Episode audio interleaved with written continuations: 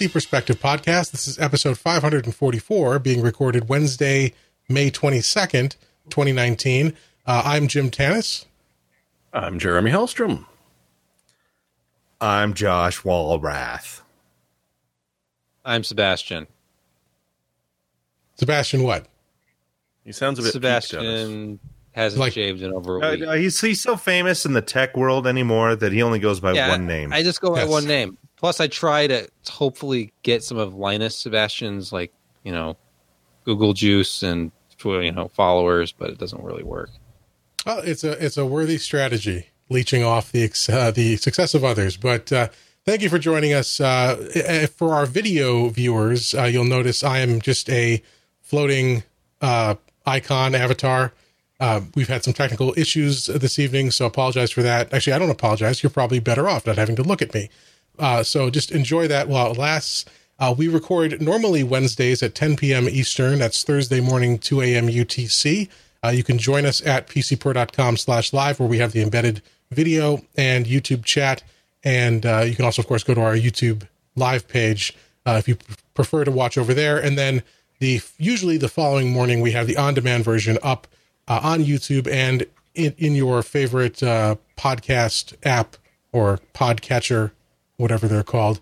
But uh, we're glad you could join us. We're, we missed last week due to uh, some travel, and uh, we're going to have some interesting uh, scheduling next week. I'll be in Taipei for Computex. That is 12 hours ahead of uh, Eastern time, where we normally base our, our timing off of. So we'll see how that works. We'll also see. I've never been to Taipei, so and I'm staying at a, a new hotel, so I don't know what the bandwidth and availability will be, but we'll try to get something going there. May, even if it's not a live podcast, we may just do some recording as we are available, and then just post the the videos and uh, audio clips up to our feeds.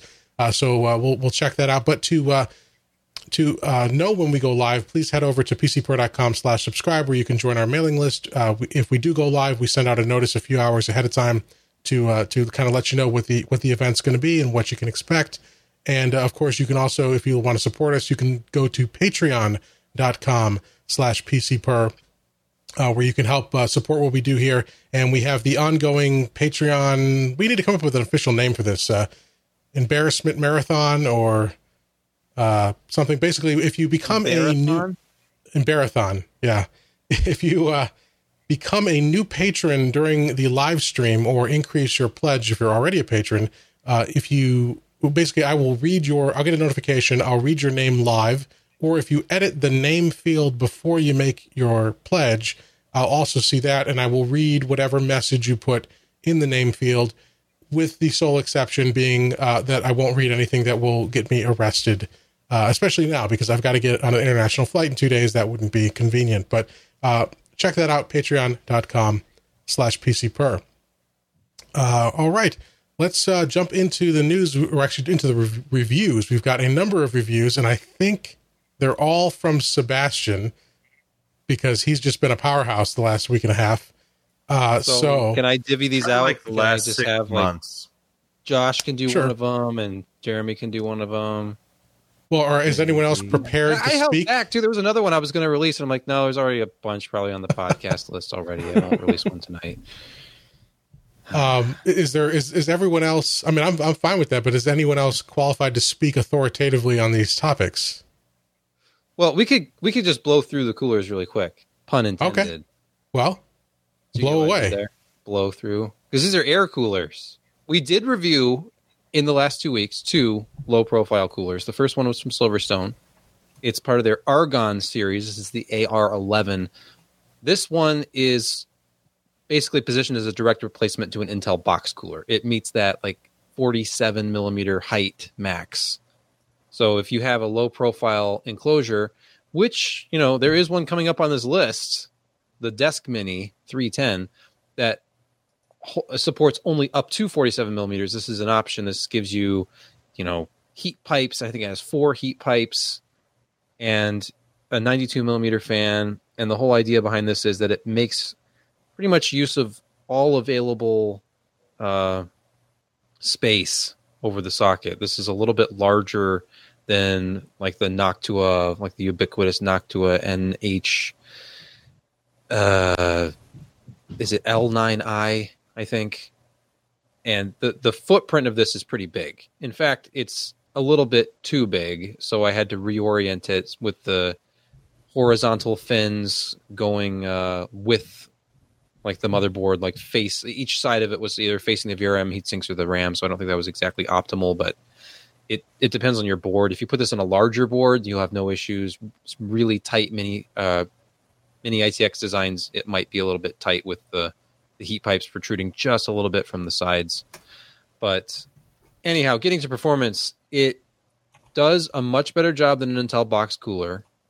Part of the reason for this is that the fan can spin up to 3000 RPM. And a 92 millimeter fan going at 3000 RPM is not quiet.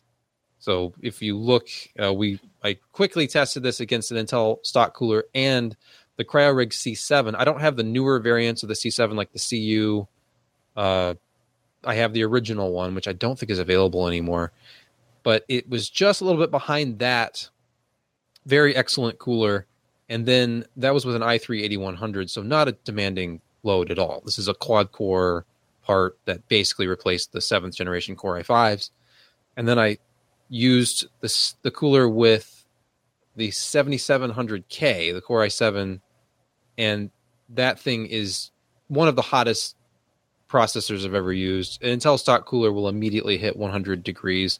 The 82.9 uh, mark on the chart is actually like a, a delta temp. It was at 100 and kind of like maxing out the T junction temp there. This the AR11 though only 63.7, so you're you know 19 or so degrees cooler with the AR11 within the same size limitation. And then the CryoRig C7, which is just kind of an, uh, a standout for this size, this profile, was about a degree and a half better. But again, you can't buy it. And the AR11 also is a little bit more affordable. I want to say this is only a 35 or 37 dollar cooler on Amazon when I released this review. So, not expensive. The only drawback is when you look at noise, it definitely gets loud. Like if if you should never really pair it with a Core i7 in a small enclosure, but if you decide to, it will keep it from overheating. It did a very good job. I even used it a few weeks ago in a build with that really slim, like console sized case, and I had an i9 9900K in that thing with the AR11 cooler, and it got up to like 50 plus decibels, as it did with my Core i7 7700K testing. We hit 53.2 decibels under full load, but I was under the thermal limits, so it didn't throttle the CPU. So it, it can keep a CPU cool up to 95 watts, where a lot of these smaller coolers are recommended only up to 65 watts, but it does it by spinning the fan at 3000 RPM. So if you're okay with 50 decibels, then it's possible to do it, but I it, I have a very hard time reconciling myself to that. I don't know how you guys feel about if if you were stuck with 47 millimeters would you want to put an i7 into something that otherwise would be stuck with a Core i5 or a 65 watt part? Yeah, well, that's was never an rough. artilleryman, so it's a bit loud. Yeah. So anyway, under 40 bucks gives you the capability of extending a, a lower profile uh, enclosure to a 95 watt CPU, and otherwise you'd be stuck with 65. So not bad. I would just like to see a quieter fan, which you can install your own fan, but you know, as shipped, it is quite loud under load. All right. Uh, well, thanks for that. Uh, just real quick, I want to jump in here to address uh, the chat. Um, Toilet Bug in the chat, uh, Mr. Matt there, wants to uh, know about the IRC chat. We uh, traditionally had an IRC chat as well. I think it's still technically functioning at irc.pcper.com if you have a IRC client. But the problem is I don't have control of that server. We couldn't get it moved into my name. We're working. I didn't know how strong the demand for IRC was because I'm a fool. Uh, so we're gonna we're gonna migrate that uh, at some point and just a, build a new server, set up a new server for IRC, and get that switched over and implemented into the website. Uh, but we're just uh, working on. Uh, we have we have Discord, we have YouTube chat, we've got website comments, we've got this, and we're a small team. You know, we did lose three people uh, to start the year off. So please bear with us. Try to join at irc.pcper if you can, and we will get that implemented as soon as possible. So thanks for thanks for your passion there. I appreciate it. All right, uh, I'm monitoring it. Okay, yeah. So it is it is I'm in working. You, you just need a client because we don't have it embedded on the site. So just get your IRC client, and you can go to irc.pcper.com for now. No more Mibbit. And that's okay. All right. So Sebastian, uh, continuing on with the uh, next cooler. What is it? You've got actually I have the cooler test bench in my hands here. I I did this a few days ago. This is a scythe cooler. This is the big what is it? Big Shuriken three. I think this one is yeah, Big Shuriken three. It's a 69 millimeter high cooler. This one's considerably larger. It actually will overhang the DIMM slots, and it's an asymmetrical design. It's designed to overhang them. It's much higher on that side. So as long as you're not using tall heat sinks, it's not going to be a clearance issue. I had, I would say like a good half inch above the top of my DIMMs, standard height DIMMs with uh, heat sinks on them. So this cooler though, it's all about performance, and you're you have a 120 millimeter fan on this, so it's a lot quieter, doesn't spin nearly as fast as that last one we looked at, and I was very impressed. If you look at its performance, if you just focus on the center of the chart when I tested this with the Core i7 7700K, it is right behind the original Hyper 212 Evo.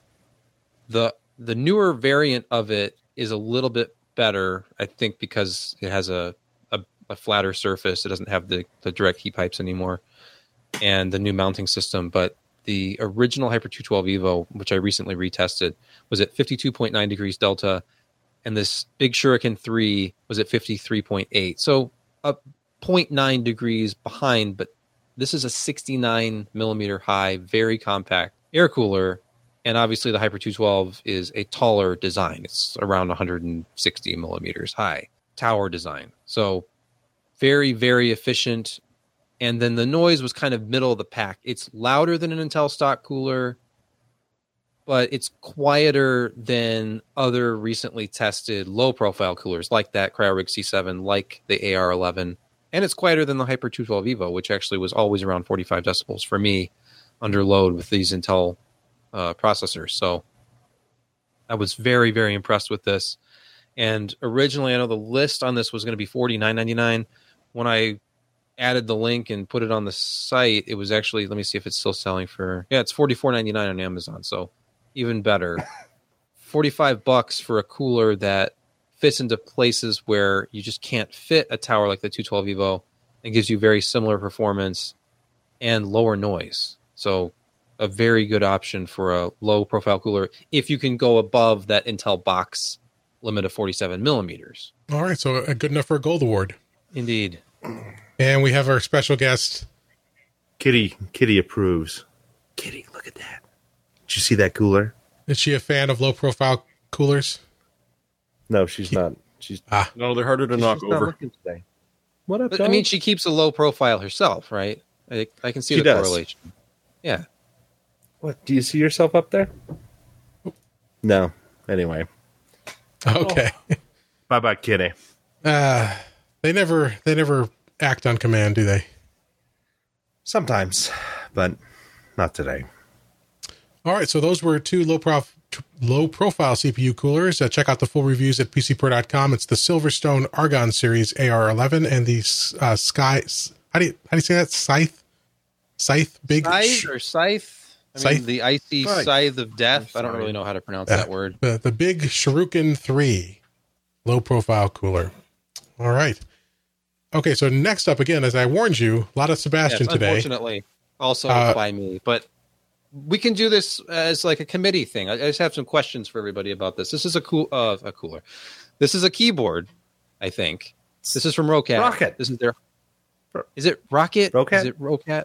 I don't know how to. We've had this debate before, and I don't think we ever came to a conclusion. I- Every It's time I, called Yeah. Vulcan Amo. this is why it's important to go to trade shows to go to the booth and actually hear how it's pronounced by the reps but sometimes they even get it wrong but anyhow this is the vulcan 120 amo aimo which is their lighting uh, ecosystem but the, this is their highest end keyboard what's interesting about this to me not only is the design which is kind of unusual if you look at the pictures you see a pretty big gap between keys which you can see here it's kind of an optical illusion though because the the spacing from like the center of the keys is is standard, but they're a very minimal. It's like they put a low profile keycap on a standard profile keyboard.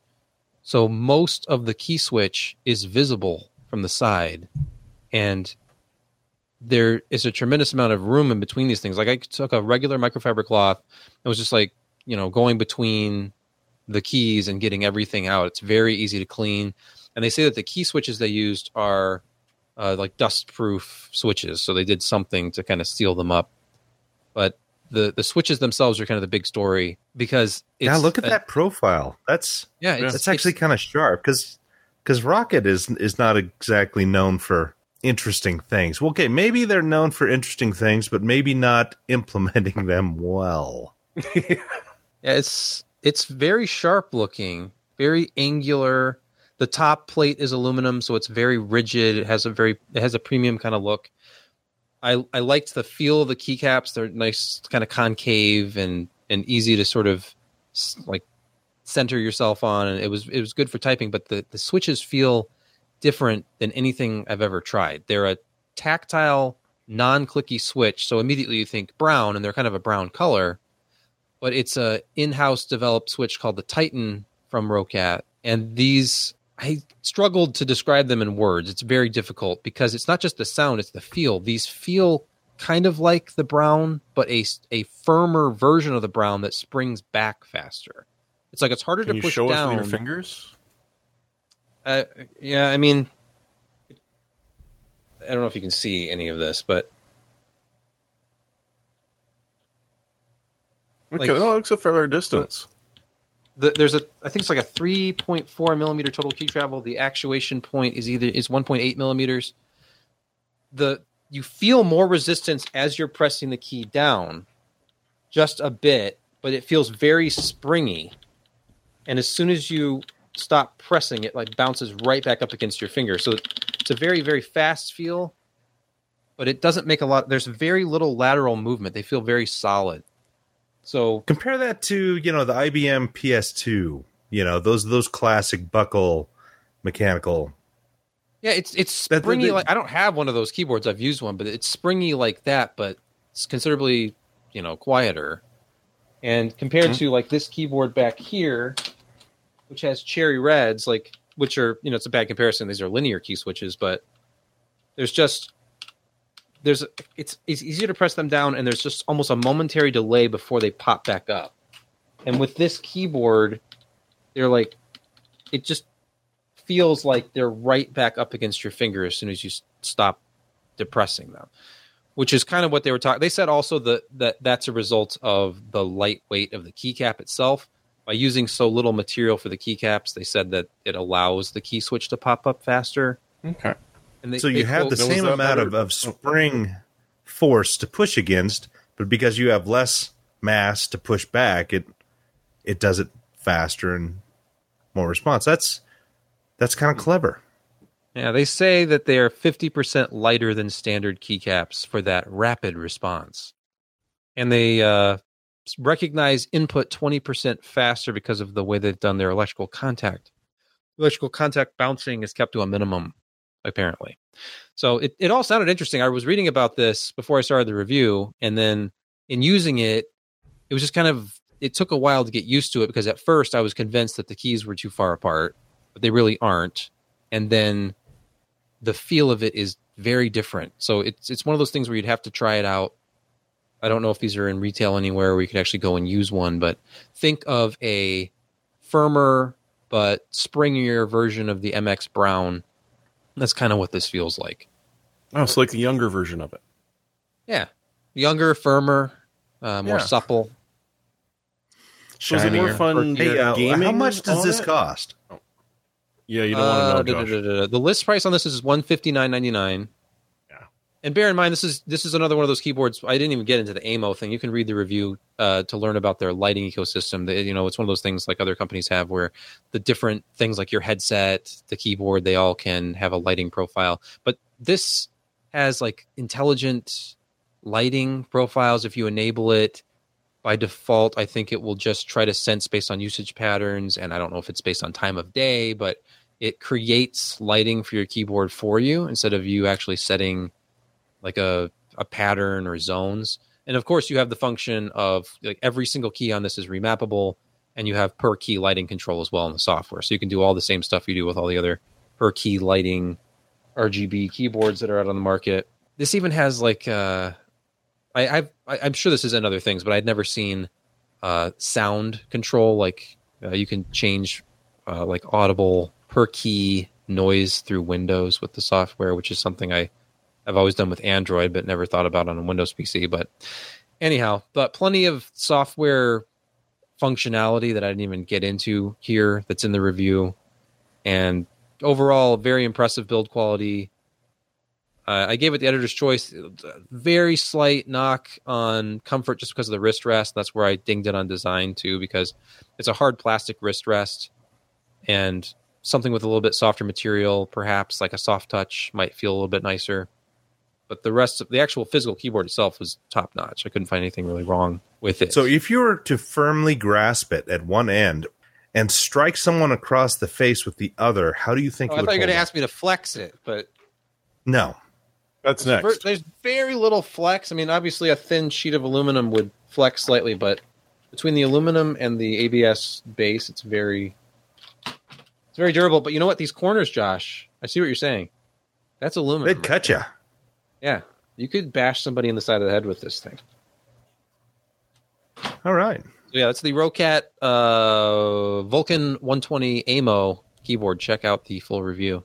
All right. Next up, uh, again, we're continuing the Sebastian, uh, not Sebastian Peak, just plain old Sebastian Yeah, just plain old Sebastian, uh, the guy who reviews things for PCPer.com.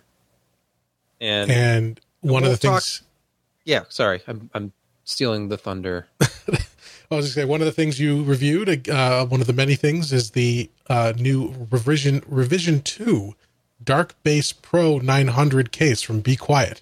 Yeah, the I'm sure you guys are familiar with the 900. They've had the Dark Base Pro 900 for a while now. The Rev 2, I think, was either announced at last Computex or it came out at some point last summer. I've been sitting on this review sample for a little bit too long. I've had it for a couple of months, but finally got to it. And if you remember the review we did on the Be Quiet Dark Base 700 White Edition a couple of months ago, this, it's, this is going to be very familiar because it's essentially the full tower version of that design. The Dark Base 700 is just the mid tower version of the Dark Base 900, essentially. There are some design differences internally. There are some big design differences externally. Both of them have aluminum panels. The Dark Base 700 uh, has an aluminum top panel and front panel. This has like an aluminum skin over all exterior panels, uh, except for the side panels. So top, bottom, front are wrapped in this identical brushed aluminum. And the the thing about revision two basically was that they added USB 3.1 Gen 2. Uh, there's a Type C port on the top. There's also a charging port next to it. That's not a standard data port. And then two USB 3. So they dropped the USB 2.0 uh, front panel I/O and replaced it with 3.1 and a charging port, which complements the Qi wireless charging pad that's on the top of this. That was also on the original version. So while this is running, you can throw your phone on top of it as long as it supports wireless charging. Uh, Android phones and even the newer iPhones support this. I was charging an iPhone 10 on this while I was building it. That worked just fine.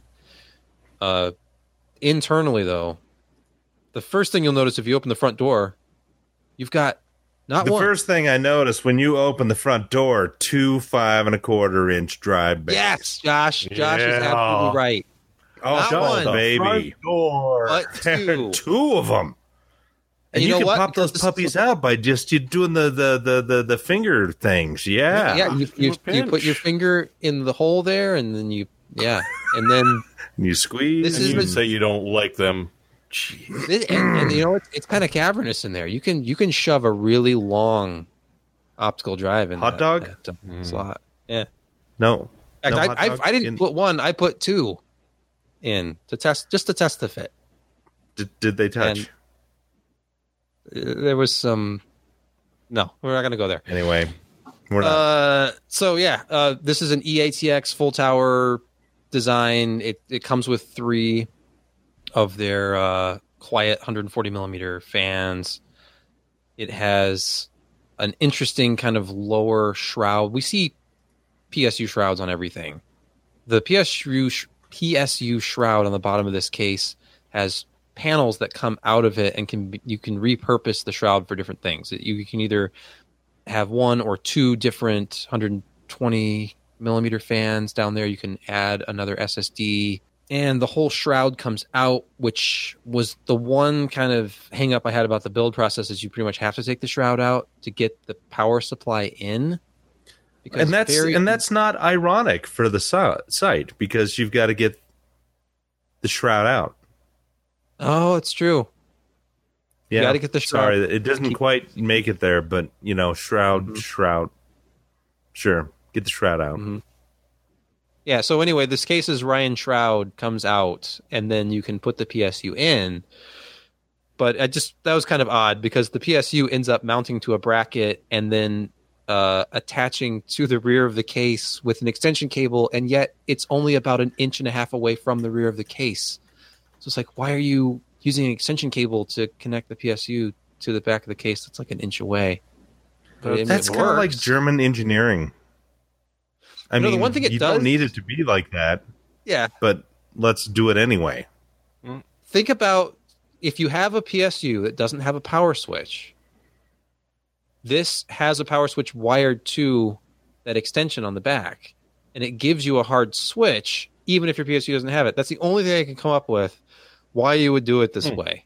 When's but, the last time you've seen such a thing that is, you know, like other than a 250 watt ATX 1998 power supply? My 1000 watt Silverstone silver whatever like 1000p. You're kidding? That does not have a toggle really? switch for no power toggle on switch on it. No, it does not. But uh, that's so bizarre. Anyway, this this case it's got all the you know all the lining on the inside panels for noise reduction, except for the, of course the tempered glass side panel, which is four millimeters thick of tempered glass, and it comes with a couple of lighting strips. I put mine on the inside, like front corner of it, and it syncs with your motherboard software. I just chose orange. Just that's not like orange only, but we got the orange edition of the case, which has like a little. Is that competition orange? Uh, it's motherboard orange. It's gigabyte oh, okay. motherboard orange. I'm not sure what. Oh, what be quiet. Good Oh, I'm man. sorry. I know. I need to prime so, a, a rim shot soundboard, but uh, as I continue to smack this microphone. Sorry about that. But yeah, look, it, I proved it in this picture. It can do more than orange. I used green because because RX, RTX graphics card. So with this case, I got thermals that were just fine. I got low noise. I think the loudest I got was under 34 decibels. Yeah, 33.2 with the fan set to high. But that's kind of misleading because there's like with the Dark Base 700 there's multiple ways to change fan speeds, and there's actually two different zones. So the fan controller that comes built into this has two sides, and each one supports, I believe, four fans. And you can toggle on the left or right side whether you want the silent or performance mode. And then in addition to that, there is a stepless speed controller slider inside the front door, but above the five and a quarter inch bays, where you can just slide that to the left or the right to go lower or higher on fan speed But overall fan speed is still governed by the selectors for each zone, if that makes any sense. But there, you can get really into fan speed control and have like your rear or top fans different than your front fans and all that. So with just the out of the box configuration of that fan controller, I did low and high, still very quiet. And while I didn't compare this to other stuff because yet again I've changed the I wanted a more demanding thermal load because this is so insulated. So I put in a RTX 2080 Ti instead of the older GTX 1070 I'd been using, and temperatures were fine. Like GPU load of like 54, ambient uh, was I think around 20. So I was hitting like 70, 72, 74 degrees with multiple runs of a benchmark to try to heat up the GPU. So it even though these cases are really insulated, if you look closely at them, like the shot we're looking at right now, if you're watching on the video, that metal grill around the edge, that's air intake. It's all around it. So it's it's drawing in air from the bottom, it's drawing in air from the sides of the front panel and the top panel. And there's a surprising amount of airflow, especially if you have the front fan set to a higher like performance mode. So sh- you shouldn't really have big thermal issues with this, but of course there are going to be cases with better thermal performance if they're like have open mm-hmm. front panels like mesh style cases with you know higher RPM fans. But this is all about being quiet. Obviously, that's the brand. It's a company that started out making just those low noise panels. Now they make the whole case, and power supplies, and coolers, and so it's it's good. It, the one thing I had trouble with, like I've had trouble with everything recently, is price. Where I apparently slept through about two years, woke up, and every computer case is like two hundred dollars now. Yeah. I didn't think inflation was that bad, but every case I've touched in like the last three months is like one hundred and eighty dollars plus. Mhm. I don't know what's going on with that, but two hundred and sixty nine dollars for this case. The one thing that I I thought could help justify it was the fact that it doesn't just come with an accessory pack. There's no uh, ziplock of screws with this case. There's a box that that was like zip tied to the inside of the case when I opened it, and inside of it are three additional hard drive cages. It came with additional like supports and mounts for liquid cooling and air cooling and 2.5 millimeter drive mounting. It comes with the two light strips, which work with its internal controller and with your motherboard header, and like a pack of like Velcro ties, and it's it's a very deluxe kind of package. So if you think, well, there's like an extra, you know, ten dollars each for those hard drive cages. I think when you buy them separately, and it, it helps justify the maybe some of that premium over the two hundred dollar mark, but you're essentially looking at a at least a two hundred dollar enclosure wherever you find this for sale. So I I, I would personally get the seven hundred because I don't need a full tower. But if you need the full tower, you want a little bit of additional storage, and you want those two optical bays, of course, which were not in the seven hundred. Then this is an interesting alternative to cases like the much less expensive Fractal Design Define R6, which has one optical bay and is designed to be quiet. This is a much larger, very quiet, extremely well engineered. You know, it's built like a tank. One of the first things that happened, and I, this was a terrifying moment. I got this out of the box. I put it up on this table right here, and I started taking the thumb screws off of the glass side panel side, and I got the third one off, and then I started to get the fourth one off. Wasn't even thinking, and this table's not level. And as soon as I got the fourth one off, the glass went flying and it landed on the floor, the cement floor, and didn't break. So four millimeter thick tempered glass on this case is very strong. I found like Dang. one scratch on a corner, so it's, it's very well made. How much does it you think it weighs with with everything in there? Like you know, two hard drives, video card, decent CPU fan, one optical It's- drive, because those are hefty. I. Don't remember if the specs are on. I it's heavy. It's Like, like 'cause- fourteen point three nine kilo empty, so Yeah, Holy it's- cow. probably close to twenty Not- kilos. It's not light. Because when you think aluminum, It's like, like- the, the the 700, the top and front were thin pieces of aluminum. That was it, and it was a very light case. This is aluminum skin over metal and plastic, and the entire internal frame is steel, and it's it's not a light case at all. You don't So want to fully loaded, it, it could be fifty pounds of of Mhm. case. That's not that's not inconsequential. no. But you know what? It's So if you were to get onto your roof and throw it at someone, never mind. I, I sense some Glass wouldn't some break. Use the anger keyboard. in Josh. Use the tonight. keyboard for your aiming shot, and then follow it up with. Exactly. bash people with the corners of your sharp keyboard, throw your case off the off the roof. Although that that would be a great way of uh, downsizing my uh, case collection. Just throw them off the Yeah. roof. Throw one at the mailman or letter carrier, I should say. Mine is a lady, but anyhow, that is Well- the Dark Base 900 Rev 2. Jim is Oh. just horrified right now. He's not even Yeah. saying anything because Look at, but look at the smile on my face. Yeah, it hasn't changed though. It almost seems a little forced. It is a little forced. Okay, so let's let's finish up the Sebastian show. Yeah, one one more real quick, Yeah. just just because. So in my hand is a mini PC from ASRock. This is the DeskMini 310. And no, I'm sorry. I apologize to anybody in advance. This is not the AMD version. They sent us the Intel version. I have asked them about the AMD version, and they said, "Why don't you get that one reviewed first? Which you know, fair enough. So I got through this review, and I am looking forward to an AMD version at some point because this is a really nice little kit. The case is well made. It comes apart easily. The accessory kit that it comes with is great. Has a nice high quality. They sent along a couple of extra accessories I'll add. They sent the optional uh, VESA mount kit and wireless kit, which comes with like a little one by one Intel wireless card and the antennas. But the the actual kit for the DeskMini itself in the box is very comprehensive. It comes with the case, with the pre-installed motherboard. It's a mini STX form factor, so you you have a LGA socket. It's rated up to 65 watts. Although the power supply that it ships with is a beefy AcBel power supply that's 120 watts. So I mean, you could you could experiment with you know like that AR11 cooler and a Core i7 if you really wanted to. But uh, it's a H310 chipset. So this is eighth and ninth generation CPUs. And again, that 65 watt limitation. The bottom of the CPU or the motherboard tray includes two two and a half inch uh, SSD or hard drive mounts.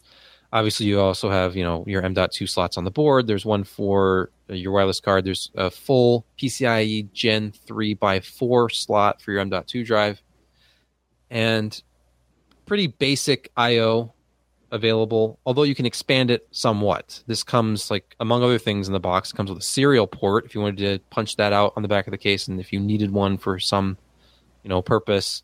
It comes with additional USB ports. There's punch outs on the top side to add more USB ports if you wanted to with a motherboard header. It comes with that.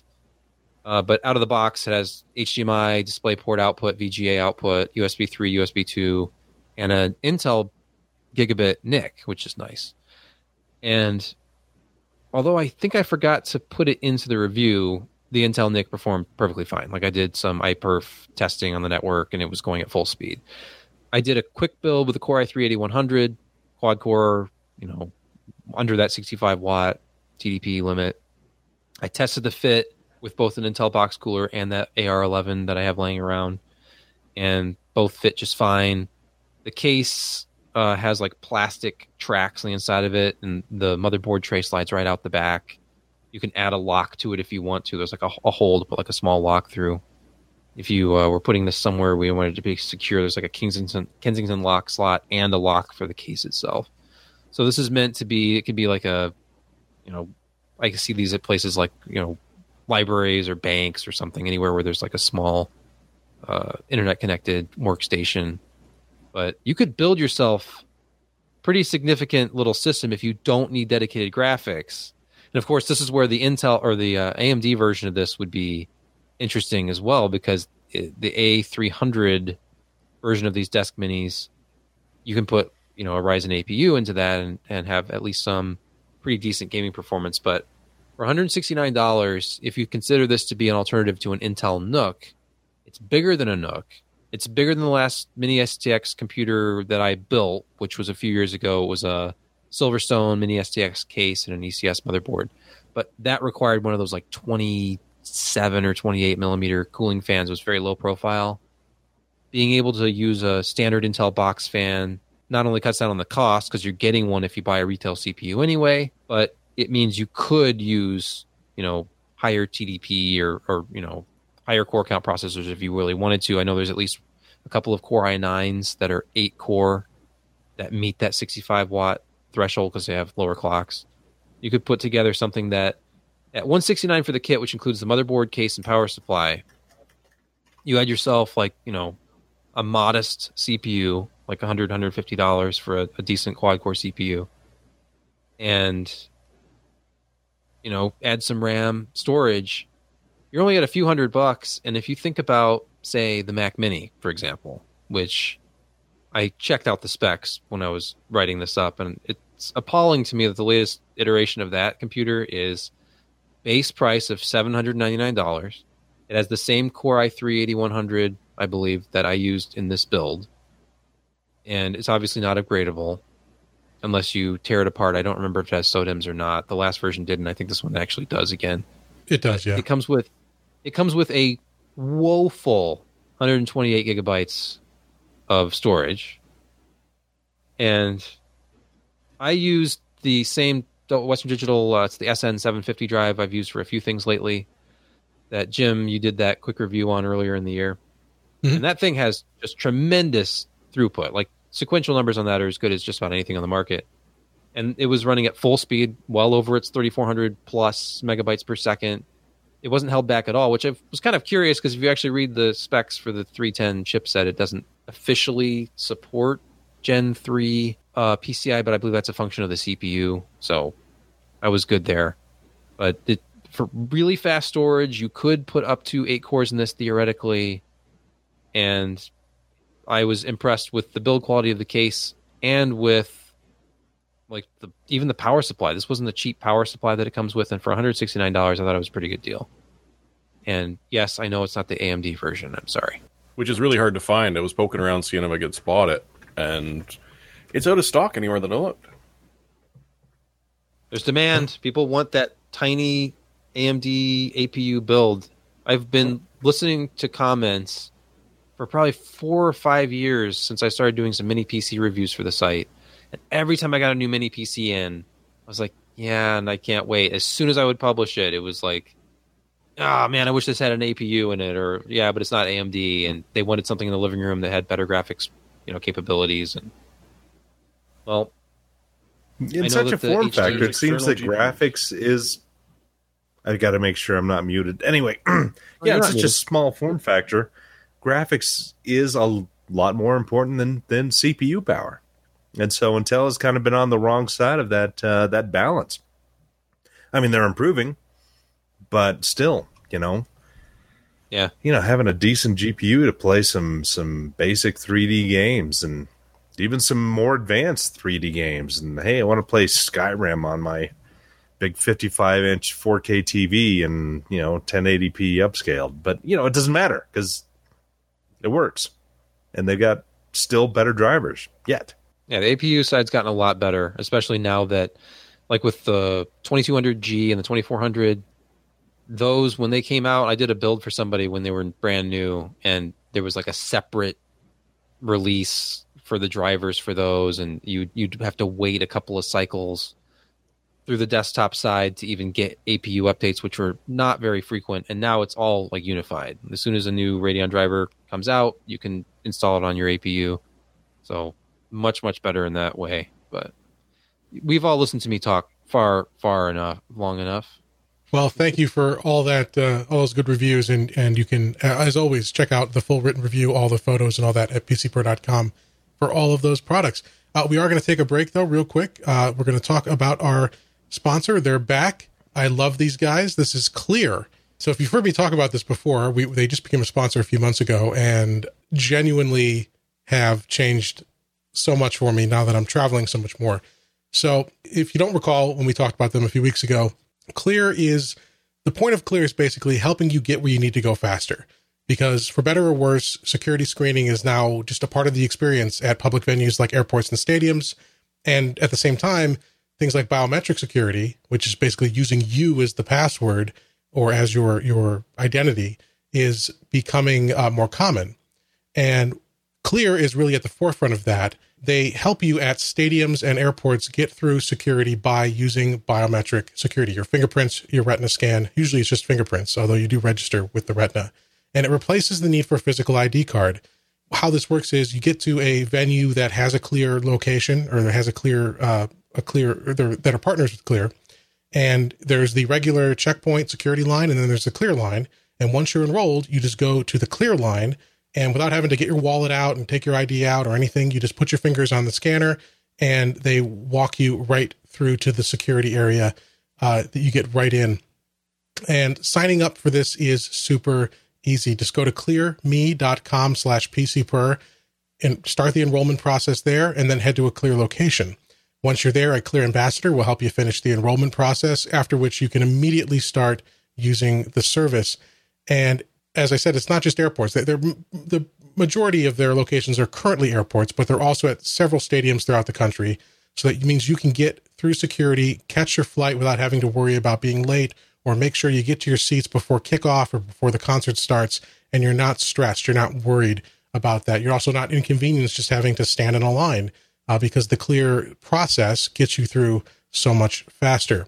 And even if Clear is not available at your local airport, because they're they're at over 40 locations uh, nationwide so far, but even if they're not at your local one, which unfortunately they're not at Cincinnati yet, where I am, you can still take advantage if you travel frequently because they're going to be at the airports and stadiums you're traveling to. So with all this travel I've been doing since uh, I took over here at PC Per, I, I going I go to San Francisco, LaGuardia, wherever I'm going. There's often a clear location, so I can still take advantage of it coming back through those airports, and that has made all the difference. I think uh, the last time we talked about clear, I mentioned how at San Francisco they had saved me a ton of time because the line was about an hour long, and I got through in like just a couple minutes, and that was just about convenience it just ha- I wasn't late. I was I was early for my flight. It wasn't a, a, a, big deal, but it just helped me get through, sit down, have a drink, relax, not have to worry about standing in a long line.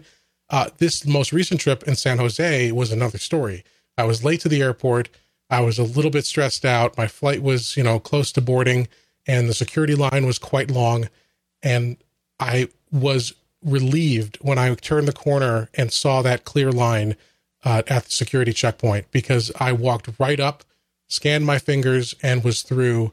And again, last time I think I was I was estimating. I said I think I got through in a couple minutes. This time I wanted to be sure, so I started my timer on my phone, s- scanned my fingers, went through, and then checked the timer once I had you know everything back on. Once I was past security, eighty-seven seconds. It took me 87 seconds to clear security at the San Jose airport when the line was I mean, I don't want to say it was an hour long, but there were about, you know, probably close to 100 people in line. And I got through in 87 seconds thanks to Clear. That's the benefit. And and because of that, I didn't have to worry about missing my flight. I didn't have to stress. That's the beauty. It only takes one of those moments when you're traveling to make the service worthwhile. To also, if you're if you're a Clear member, up to three family members can be added to your account at a discounted rate. And if you have children traveling with you under 18, they are free. So you can enroll them for free and they'll get through Clear as long as they're with you or a, a Clear member when they're there.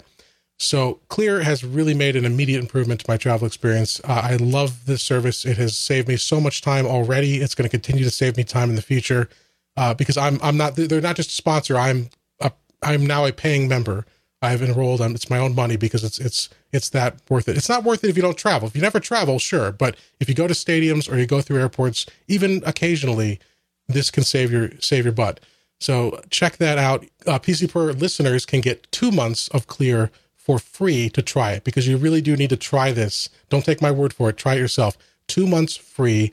Go to clearme.com slash PCPer. That's C L E A R M E dot com slash PCPer and use offer code PCPer when you check out, and you'll get two months for free. So if you've got a trip coming up, or if you're going to be going to a concert or uh, a sporting event and there's a clear location where you're heading, sign up, try it out, see how awesome it is uh, to get you where you need to go, to get you through those lines, reduce stress, and uh, and just make make the whole experience better.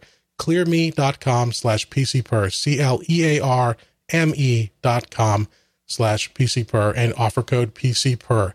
We thank Clear for their support. Uh, I, like I said, I have become a paying customer. I'm putting my money where my or my money where my mouth is. Is that the saying? So uh, check it out if you travel frequently. It's a great service, and we thank Clear so much for their support of the PC Perspective podcast.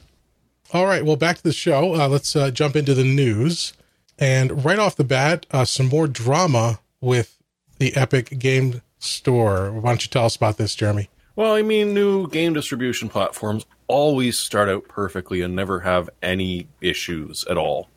Uh, you know, and, and support is perfect. But Epic's sort of gone an extra step to make sure that you remember their launch. They're, they're currently hosting a mega sale, which is honestly pretty good because a lot of the games are up to 75% off. A lot of them are cheaper than they are on Steam and literally every time you buy a game worth 15 bucks or more they knock 10 bucks right off the price Now you don't have to worry about the, the, the bundle of games you're purchasing not adding up and taking the right dollar ten dollars off because well they don't have a shopping cart. The, the, they're looking to build one, but for now this is something they don't have. It's produced a very interesting side effect, which is that people are now getting blocked from their Epic account for buying too many games that are on sale. And too many games is as little as five, right? Uh, yes. Uh, essentially, if you go for that sixth game, sorry, you are being greedy and we're locking you out until you talk to customer service. They're claiming that it's uh, the anti fraud system because it's noticing that you're doing multiple purchases via the same credit card. So maybe a little bit suspicious, except for the fact that that is literally the only bloody way you can buy them. So, you know, for now, you might do three or four purchases, wait a while, and then maybe do another two or three. Because as I say, the deals are pretty good. Unless you were looking to pre order, and you know how we stand here at PC Per about pre orders, but some people still refuse and continue to do it. If you're hoping to get the new Paradox uh, Vampire the Masquerade game, well, Paradox sort of pulled it at the very last minute, and so it's not available currently on the store and doesn't look like it will be for the remainder of the sale. Even stranger, Borderlands 3, which again was being pre ordered via Epic, and the uh, head of uh, Gearbox, uh, who goes by the name of, if I can remember, uh, Randy Pitchford actually tweeted, which has since been deleted, that hey, go over here, pick up our game. You know, not only do you get a deal because it's pre-order, you get an extra ten dollars off. Except 2K pulled it, and so now you can again get Borderlands 3 during the remainder of the sale. I, I will point out for those that don't remember when Steam first launched, it was a cluster word, and their support remains so to this day. So don't completely lose your mind over it, but at the same time, it's it's a horrible first impression when here we're having a great sale, but you know, make sure you don't buy too much or we're going to kick you out. Uh, I'll And- point out that Steam, yeah, it had its uh, growing pains and it didn't have a shopping cart at first, I don't think. But that was 15 years ago. Yeah. You'd think Epic could, you know, implement a shopping It, cart. it's in their long term goals. All right. Well, so so you know, be wary of the Epic situation. Try not to buy so many games at once. And uh, it does look like their support staff is dealing with situations as they arise, but that's inconvenient as always. All right. Uh, next up, Remember we- when Steam Steam was the only way to get CS 1.4? uh, I Remember, don't. Remembers. Oh, okay. I mean, Steam has been a Yeah. place to get a lot of, or the only place to get a lot of certain games, but uh, Yeah, I think I I made the my my account in 2003. But yeah, it's uh, that was like the only way to get an update on on Counter Strike. wow. Is is you you went to Steam and it was like 1.4 or 1.6. I can't remember exactly because it's been 16 years. Uh, indeed. Indeed. All right. Well, uh, looking at, because I don't want to go too late here, let's power through some news. We've got an update to Firefox, Firefox 67. It, it has added some uh, performance boosts and uh, also, uh, I don't think Scott noticed it or noted it here in his article, but it is also, uh, if you have Firefox 67 on Windows 10 with an NVIDIA graphics card, it will enable the new rendering engine as well. Uh, that can be enabled. I think it's enabled by default. They said that's like four percent of their user base. That combination, uh, specific combination of users, but uh, that is coming out. So that's their new sort of unified uh, rendering engine. So uh, we're looking at uh, performance improvements for certain websites, certain scripting, prioritizing certain scripting to improve perceived performance and loading. Uh, so some nice improvements, some nice work with uh, Firefox. So make sure you update Firefox. Of course, you have to. Uh, generally will auto update if you quit the browser, but if you leave it running all the time like we do, uh, make sure to go into the About menu and manually restart to grab grab your latest version of Firefox. All right, and then another software update. Uh, this is AIDA64 6.0 is here. We talked about some of the betas, I think, right, Jeremy? But uh, this is the final release Yep, this is the uh, upgrade for 6.0. And if you already own a license, you are able to upgrade for free, which is always nice. Uh, Final Mark is very good at that sort of thing. And honestly, that this new one, uh, you know, it'll add some support for Matisse and, in theory, the uh, two new Navi GPUs, as well as Comet Lake. But for the RGB fans, it now is compatible with a whole crap load of things with OLEDs and LED, LCD displays. So if you've got like a Cooler Master MP750 mouse pad, you can actually convince it to start showing you visual data out of AIDA, or a couple of the the SteelSeries rival uh, mice as well, which might be a little more interesting. Uh, Corsair's H100 and H15i will also be able to accept data from AIDA, so you'll be able to sort of see in real time what is going on. Because this has got to be one of my favorite tools just to see what's going on with the system and to just do a very quick uh, and relatively accurate stability test. It, it, it's very picky, and it will tell you if it doesn't like what your system's setting at. So if you've got it already, definitely pick it up. If you don't, it's the, the extreme is very useful, and it's not a lot of money, and it just tells you a lot about your system. It will also presumably not prevent you from booting uh, when you update to the Windows 10 May update. Oh, is that an issue? compatible. It is with just about every other piece of software or hardware oh. on the planet. oh well, all right. Good, good on 1903 there. Okay, let's uh, let's move on to our next story. We've got uh, some more rumors because uh, Computex is coming up next week, and obviously AMD is expected to have some big announcements. Lisa uh, Lisa Su is doing the kickoff keynote for Computex and uh, some additional rumors here. Tell us uh, what this is, Jeremy. Well, it's Computex season, so we are going to get a lot over the coming week. It's it's the 27th that officially uh, this is going to start happening. So you know, not too long. But this one was an interesting trio of leaks. First off, someone posted what is presumably the layout for the new X50 or X570 chipset from AMD. So you, you, and you can call it Valhalla if you like. It has, as everyone's been expecting, PCIe 4.0. And from the looks of it, you'll get 16 lanes for your graphics card. So either a single 16 by or a pair of eights, if, you know, for whatever reason you want to go that way. Support for, according to the diagram, up to three M.2 uh, connectors, which is really nice. Uh, and of course, one of them swaps back and forth with the SATA ports, but I mean, at this point, SATA is sort of for cold storage.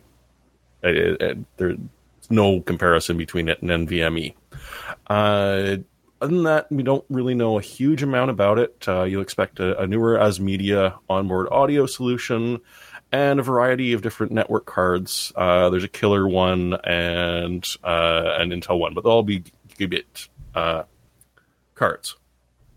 So we should see several uh, models being released, you know, within, I would say, end of June, uh, early July, from the way that the weeks are talking about. The next leak is more interesting for a lot of people because it is talking about Navi XT and Navi Pro, or as they're being dubbed uh, over at WCCF Tech, the RX 3080 and RX 37 or 3070, because we just need more similar, similarly named GPUs to not confuse us. We don't really know a huge amount about the performance, but it, it's sort of confirming the rumors that we've been hearing previously, which is Navi XT is going to sit, you know, a little bit above uh, the RTX 2070 as far as performance goes, and pretty much bang on the same price at $500 for a normal card. And you know, at this point, the 2070 you're seeing maybe dip a little bit below 500, but not too much and the overclocked cards are still set in 530, 540.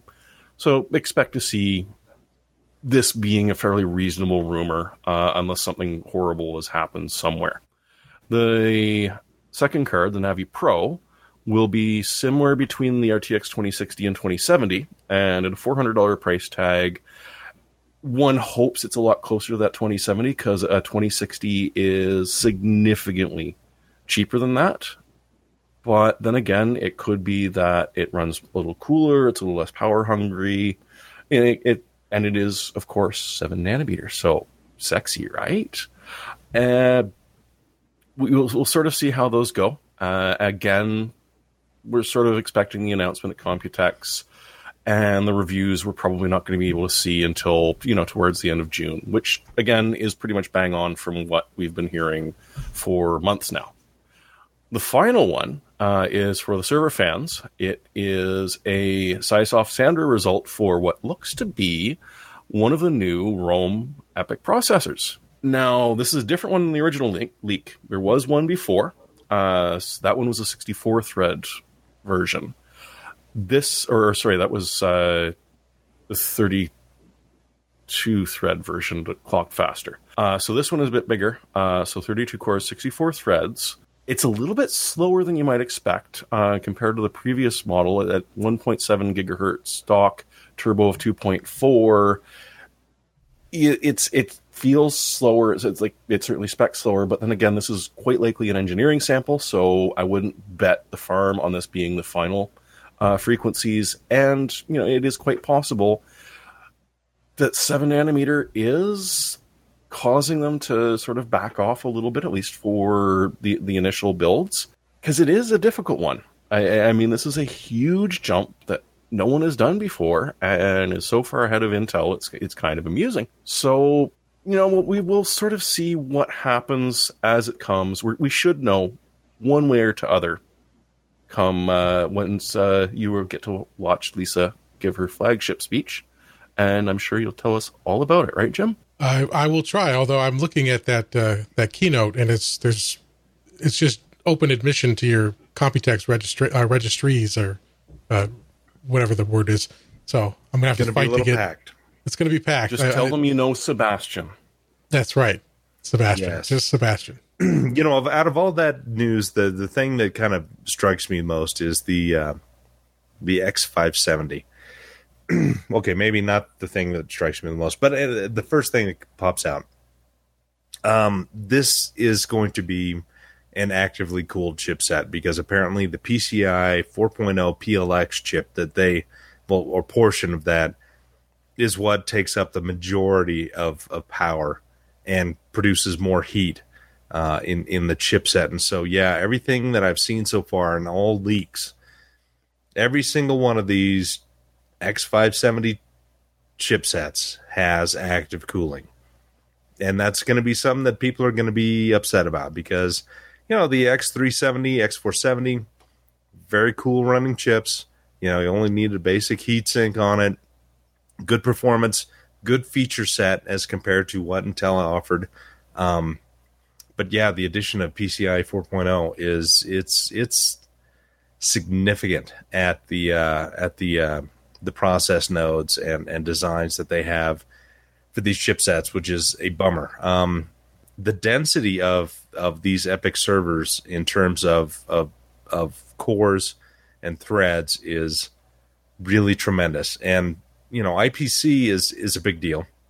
I think we're going to see an improvement in these Zen 2 cores, but in terms of per threads per socket, AMD's going to have a significant lead from Intel. And sure, these are going to be 300 watt TDP parts, and they're going to need some serious cooling. But yeah, that's a lot of compute density. And so don't get turned off too much. I mean, if, if you're an enterprise person, you're looking at this and you're looking at price, you're looking at power, you're looking at the amount of threads that these things have. It's a bigger deal than than what some of the uh, you know the initial specs that are coming out. We may not get these boost clocks that we're kind of hoping for, but yeah, the the compute density is is pretty tremendous, and so the results that we will see eventually from you know benchmarking and then third party people doing this stuff. Uh, you know, AMD has a unique product that looks to be coming up, and uh, this may not be the most compute dense solution that they have. So pay attention in the next couple of weeks and see what goes on. we have to factor in the continuing impact of uh, security mitigations. I mean, this latest round of MDS stuff, Mhm. again, it doesn't apply to everyone, doesn't apply to every workload. Certain there's a there's a risk benefit kind of or risk cost measurement that certain companies have to take, but with each each new round that comes out that primarily that seems to primarily affect Intel, you know, AMD is is whatever disadvantage they had in IPC is shrinking when you apply those mitigations. So Yeah, especially considering AMD's SMT is not affected the way that Intel hyperthreading is, and in certain circumstances, depending on what your actual application is and what your requirements are, you may be in a situation where your se- most secure option on the Intel part is to disable hyperthreading, thus losing, Mm. you know, not Significant straight half of your performance, but like forty percent of your performance. Yeah, yeah, it's it's it's looking for, for those situations where that is a requirement for security reasons. It's it. it I mean, you're you're talking about erasing multiple generations of performance benefit. You know, like if if you take a processor and you have to disable hyperthreading, and what does that performance now look like compared to what you you know could have bought five years ago? And then also with Intel on their consumer side in particular, not offering hyperthreading on their higher end SKUs, not, not on all of them. So like the i7 versus the i9, you pay that premium for hyperthreading. Now you take you have to take it away for security reasons. What did you pay the premium for? I mean, maybe cache or something, but so it's, it's a very tricky situation, and we'll see. We'll, I mean, we'll see how this continues and how many more of these vulnerabilities pop up, and if they do start to affect AMD as well. Uh, but uh, keep an eye keep an eye on it. Yeah. All right. Uh, continuing on with the news, we've got a uh, story here. Uh, Sebastian wrote up for us about some DDR4 overclocking records with Micron eDie memory. Yeah, and I was originally thinking eDie because of the there's discussions online about B die versus E die, and it pertains, I think, exclusively to Samsung memory. This is Micron E die, but B die is generally favored for overclocking, and they apparently had no issues whatsoever pushing this. This is retail memory they were using, apparently, which is the Ballistix Elite 3600 kit. I actually sent one of these kits, which of course I have not uh, gotten to yet, but I will not be putting it under LN2 like these people did to get this ridiculous uh, record, which was 5,726 megatransfers per second, which, you know, was a world record for many hours before apparently already I'm looking at the HWBOT charts and another team from Taiwan apparently used some sort of ADATA XPG memory to eclipse this already, but very, very, very fast performance from this eDie Micron stuff in some c- memory that is available to consumers. So interesting. I have not tried my hand at overclocking any of this stuff yet. At least Uh, when I wrote this, it was the fastest memory in the world. So, uh, are you going to expense some liquid nitrogen? Uh, I no. Even even for fun, I don't even. I have no idea how to to safely handle it. I don't want. I don't want to deal with the company. Yeah, I don't. I don't think would- we're insured for that. No, I would love to bring on a contributor who would love you know to do this. I'll send him the RAM, but Sure. Yeah. No, if anyone out will there not is be. experienced with this and wants us, we'll send you hardware, uh, and we'll pay for the LN2. But will But we you do the work Oh, on your own. Okay. Yeah. Jim will. Jim is volunteering to pay for the LN2. We'll, we'll rent it. We want you to capture it back and uh, put it back in the bottle when you're done. Yeah. Okay. Yep. Uh, last story. So, uh, if you guys recall, Sebastian did a review of EVGA's new, new, new audio card, NU, which was their high end audio card they released at CES. And I guess they've uh, come out with a software update recently to add 3D. Uh, I guess for, for more of a, is this for gaming or for 3D audio, like 3D music? It's gaming oriented. It's they they specifically there's more than one Nahimic uh 3D audio uh thing. Like when you go to their website, you can look at a couple different options they have. This is their 3D audio for gamers.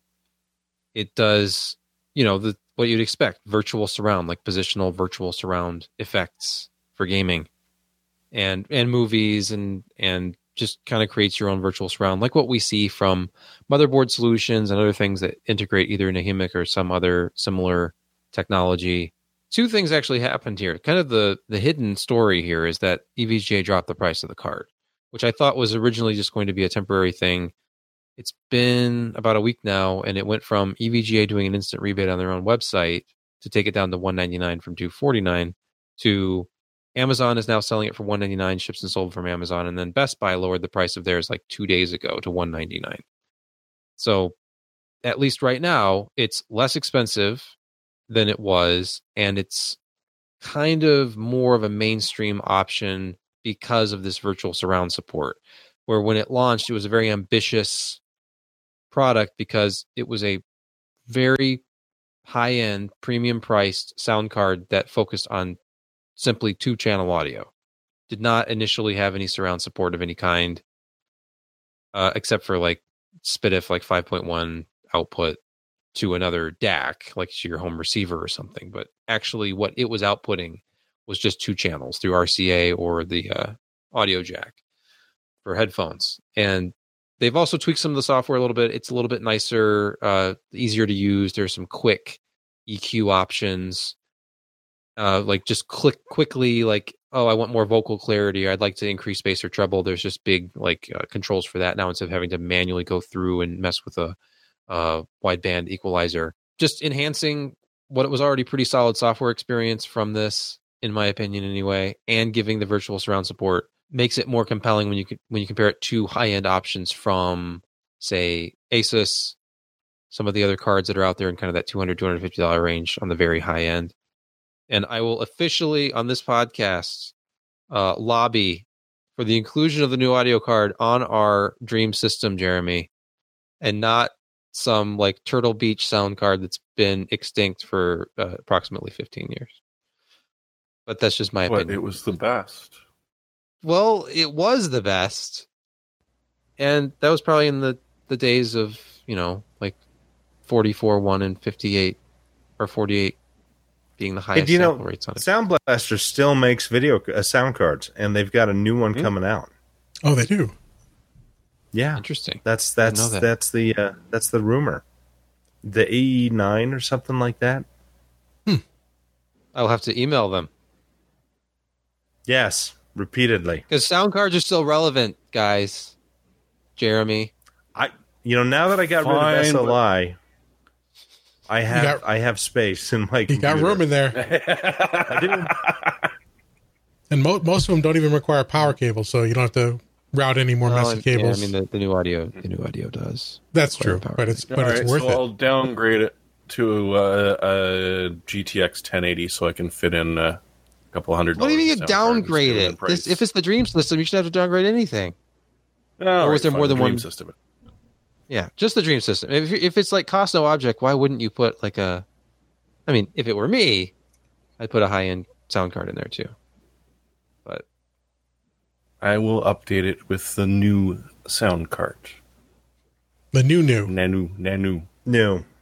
All right. Well, let's uh, jump into the picks of the week.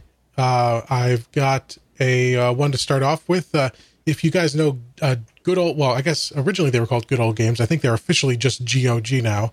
Uh, but GOG is a it's a company owned by CD Projekt Red, the developer who makes like The Witcher and the upcoming Cyberpunk, and they've got their DRM free store. And a couple years ago, they introduced the GOG Galaxy client, and it was a fine little client for kind of downloading the games. Um, did some some cloud save stuff, and they're just launching now. I think it would launch today. Was the beta for GOG Galaxy 2.0, uh, which is they're hoping to make a more robust sort of all-in-one launcher. You can add, just like with Steam, you can add non-GOG games from any platform and even console games. They said now it won't obviously won't launch the console games, but you can kind of manage a library of all of your games across all platforms through this uh, this app. I really have only had a chance to play around with it for a little bit, um, so uh, you know we'll see how it how it turns out. It is in beta, but it's a very nice graphical update. Uh, the functionality that they're hoping to add seems pretty cool. Uh, so uh, Has you a know, shopping cart? uh, yeah, I don't think the app, the It Galaxy does. client, or does have a shopping cart. Okay, where is that Oh, it does. it's but that's think sort it of tied into the a store. browser inside of the app. Yeah, kind yeah. of. Yeah. But, But uh, then within that browser, there's a shopping cart, which is magnificent 2019 technology. absolutely, and uh, even things like games uh, and friends in one place. Everything yeah, everything together they're introducing a games discovery feature uh, soon. It's like will- it's like iTunes with Ping. You know, it's all your music and friends in one place. and hopefully at least as successful as that. At least You don't use Ping anymore. Ping doesn't exist anymore, right? Did they pull the plug on that? I mean, if you're on an old enough version of the software, it does. Ah, okay. so uh, head over to GOG Gal or Go Galaxy. So gogalaxy.com, gogalaxy.com, and you can sign up for the beta, and uh, it's free. You know, it's a free client, and uh, just have to have a GOG account. So check that out. Hey Jim, to obnoxiously interrupt you yet again, does this remind? Have you ever used Open EMU on the Mac? Open EMU. Yeah, No, I don't think so. it's a wonderful front end for Oh, oh, yeah. almost anything. Uh, yes, I, I always say in my head OpenEmu, so I was confused. Well, maybe it is. there. Yeah, Open Yeah. But the that's very similar looking. I was just kind of looking at like, and especially if it has like the drag and drop stuff. That's just what Open EMU or EMU does, where you like have a file and you drop it in, and then it finds the cover art and puts it on your virtual shelf for you. Mhm. So, same kind of idea, but that's it's very slick looking. This new 2.0 of GOG Galaxy, which I've only recently used GOG Galaxy at all. I was a holdout with my, you know, individual installer files and folders and things. This it's a lot easier, obviously, to use their front end. Yeah, and the the orig- the current public version, the 1.0, is not it's not a bad. It's it's a pretty nice little simple thing, except it's it's really limited to basically launching your own games and you know your GOG games and cloud saving and stuff. This looks much more robust and more modern. So Yeah. Very nice. And I've noticed they've also been updating a lot of games, including older ones that I've had for a long time, to support cloud save. So it seems Mhm. like pretty much everything, even like some of the oldest DOS games I have, will support that. yeah, it's very it's it's a Apparently really I've been a member since 2011. yeah. I, I joined whenever they I mean when when they were still good old games like in the very first Yeah. iteration, and I've got quite a few quite a few games in that library. But uh, all right, Jeremy, you're up. What do you got for us? Well, uh, as we alluded to earlier, there is a really damn good reason to be buying AMD right now. Uh, the cumulative impact of MDS, Zombie Load, and Spectre, Spectre Meltdown, L1TF, MDS, and all of the other fun things really doesn't affect AMD's architecture. So why not pick up the second gen 2920X for literally the exact same price as the first gen one? Because the first gen one is also selling right now for 800 bucks Canadian. Uh, sales pretty much similar down in the states. So why go with the first gen when you can get the second gen with significantly higher frequencies, and it doesn't care so much about all of these security uh, fixes that you really probably should be installing. I, we're going from a lot of uh, Intel systems seeing a 20%, 25% drop to these guys seeing maybe a 7% drop in worst case scenarios. So it's it's and we know sadly that we're not going to get the next generation of Threadripper at Computex. It's a while off, so there's no reason not to upgrade now if you've been holding off. Don't torture yourself for another six or eight months. Go for it. I, I will say I'm not entirely sure that we won't see Threadripper sooner than we think. I hope so. I don't know for sure, but I heard heard a little something that indicated that those rumors may have been premature. May have been premature. So we'll see. what about the possibility that Threadripper becomes kind of unnecessary if you have Ryzen processors that go up to like 16 cores, 32 threads? Then is there really a need for a Threadripper that to bridge the gap between Ryzen desktop, which you could have like a high end desktop Ryzen, kind of like you have the HEDT stuff from Intel, and then then there's EPYC. So like Intel does, you know, obviously Core, and then they have high end Core, and then they have Xeon. Uh, Does that make any sense? Like, do you still need a dedicated workstation only like kind of processor that isn't an EPYC server processor, and then you have really high end 16 or higher core count desktop processors that just sort of cannibalizes the Threadripper market, especially if the desktop Yes, stuff is because- higher clock speed. you know, I think um, Threadripper was really interesting and it was a good product for the time. And it filled a niche. But I think that AMD looked at it and said, you know what, this is cannibalizing our EPYC sales. And even though it was great for the consumer, it probably was not great for AMD in terms of their margins, what they were trying to do, because they didn't sell them for all that much more than the highest end Ryzen desktop processors. You know, at the end, and especially with the 1950 hitting below 500 bucks, and that's a tremendous value for anybody. Um, so it's it's you know I think AMD probably took a look at it and may you know I, I don't have any inside information here, mm. and I don't know if if there won't be another Threadripper but it just seems to me with the way that they have things set up, the chiplets and the IO chip and the ability to put, you know, two chiplets plus the IO on a single die to give you, you know, 16 cores and 32 threads. Um, that gives them a lot of leeway to be able to bring down some EPYC SKUs that are still EPYC, still has the name, still has the same basic architecture, but in workstations so that they don't have three different things to kind of worry about. And I think that may be where they're going to.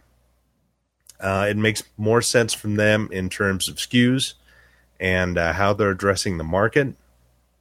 But you know, we'll we'll see if this you know turns out to be the case. But I, I think that in many ways, Threadripper really did eat away at at some of the potential gains that EPYC could have made. I mean, they, they share the same socket, essentially. I mean, TR4 is different than what EPYC is uh, in terms of, of, you know, how many pins are actually active. But, you know, it's it's the same socket.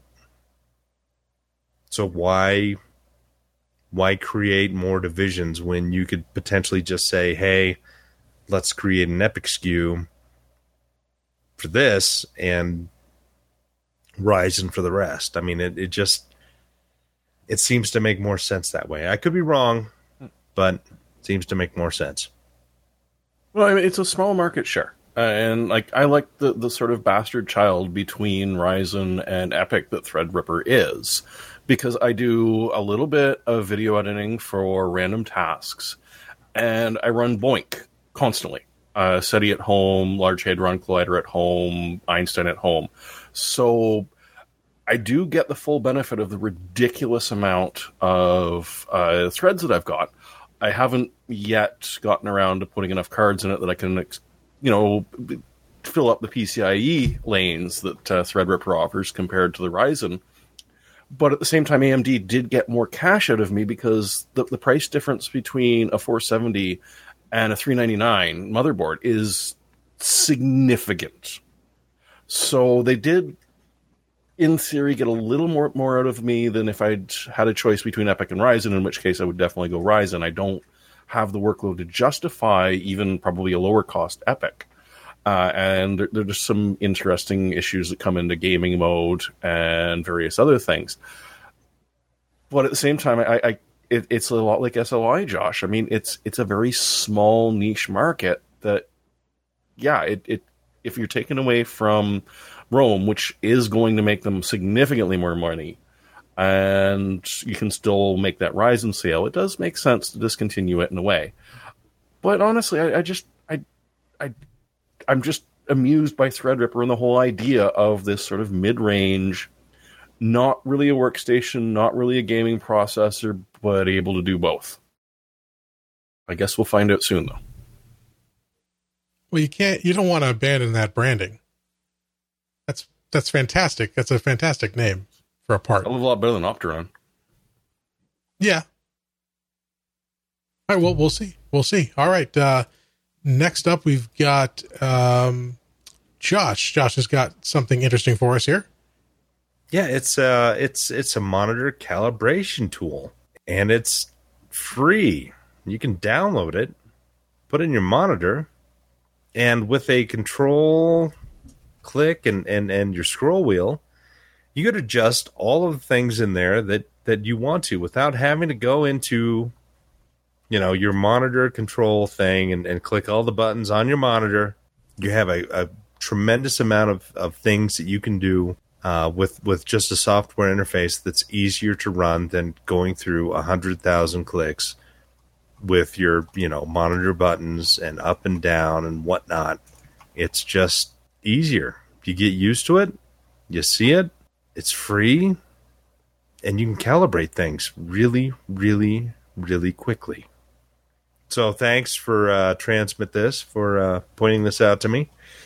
Really appreciate it. And peace out.